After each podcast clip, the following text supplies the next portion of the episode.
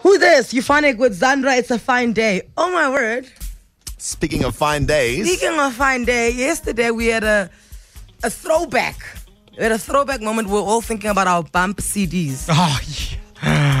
Now, how would you describe bump CDs to somebody who's just never heard of the phenomenon that was the bump club as well as the bump series? so in the late 80s, what is it, 80s, 90s? 90s. 90s. Ni- late, late 90s. Yes. bruh. I'd say 90s, yeah, bro. 90s, Definitely early not 80s. 2000s. Bump 1 came out, I think, late 80s. No, definitely no, not. Bump 1 came out in Arsenal at 6.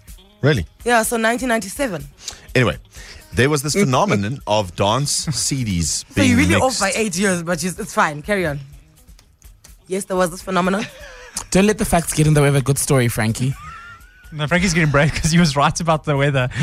now he's trying to. Anyway, there was this phenomenon that uh, people would mix dance CDs. Mm-hmm. All right. And everyone would, because you couldn't have, there was no iPod. This is a time before the iPod and l- digital music. I'm Most- trying to explain it to the kids. More specifically, a guy by the name of DJ Costa. Uh, Yeah. Okay. So Costa used to do this. And then he'd mix, what was it, like 60 minutes? How much could you, how much time could you fit on a CD? Uh, between an hour and an hour and a half, depending on how long the songs were. okay. And then this in.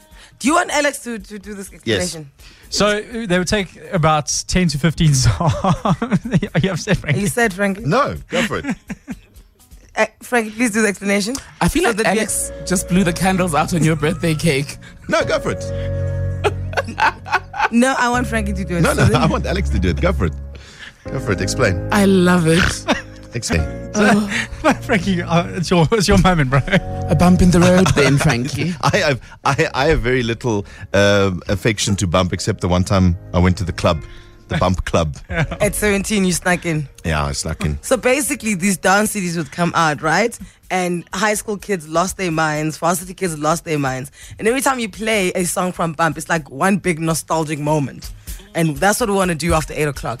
All of us have come with a song from a Bump CD, besides Timbigile. All of us have come with a song from a Bump CD, and we want you to let us know who the favorite raver is amongst us. It's a bump off after 8 o'clock. The 9